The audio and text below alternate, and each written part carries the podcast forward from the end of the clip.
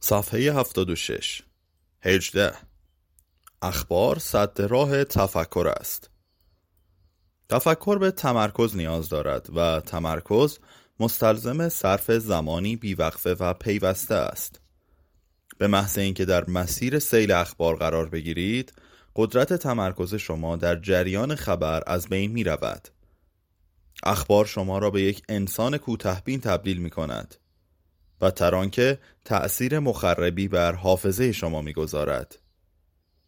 دو نوع حافظه وجود دارد. حافظه بلند مدت که ظرفیت نگهداری بالایی دارد و حافظه فعال که تنها می تواند اطلاعات محدودی را ذخیره کند.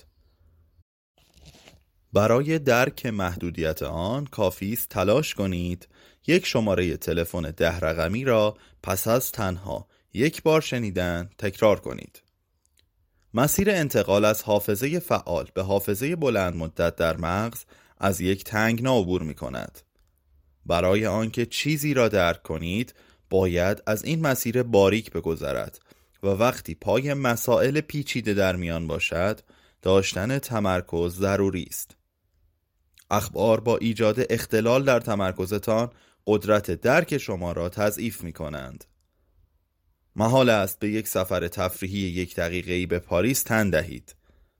هرگز قبول نمی کنید که جدیدترین فیلم پرفروش گیشه را در قالب یک گلچین فشرده سه دقیقه ای از بهترین صحنه هایش تماشا کنید. چرا؟ چون مغز شما برای جذب اطلاعات به زمان نیاز دارد. برای ایجاد تمرکز هنگام مطالعه باید دست کم ده دقیقه به خود زمان بدهید. اگر وقت کمتری صرف کنید مغز شما اطلاعات را به صورت سطحی پردازش می کند و قادر به ذخیره آنها نخواهد بود.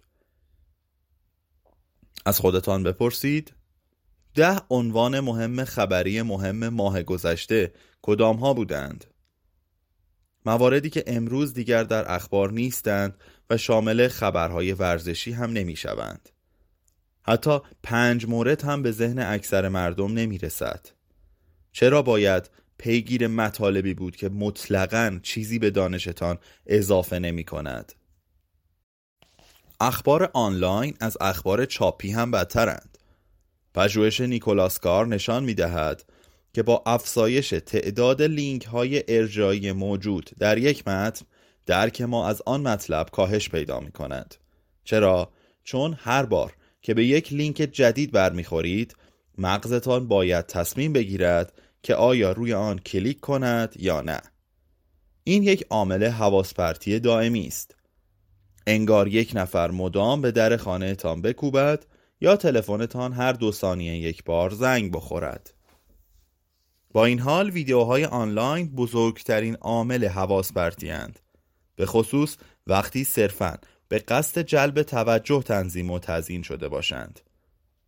مغز شما به تقلا میافتد تا تمام نیروی اراده تان را صرف کلیک نکردن روی آن کند و در این مسیر چند دقیقه دیگر از وقت ارزشمندتان نیز به هدر می رود.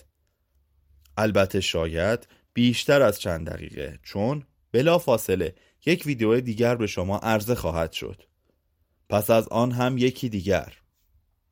بعد از مدتی به ساعت نگاه می کنید و با تعجب از خود می پرسید که چطور این همه زمان گذشته و بعد به این فکر می کنید که کجای کارم بودم.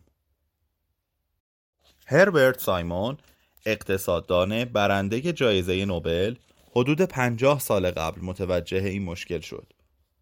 واضح است که خوراک مصرفی اطلاعات چیست. اطلاعات از توجه مخاطبان تغذیه می کند بنابراین کسرت اطلاعات کاهش حواس و توجه را در پی دارد. در دوران زندگی سایمون باید برای دیدن یا گوش دادن به اخبار صبورانه انتظار میکشیدیم.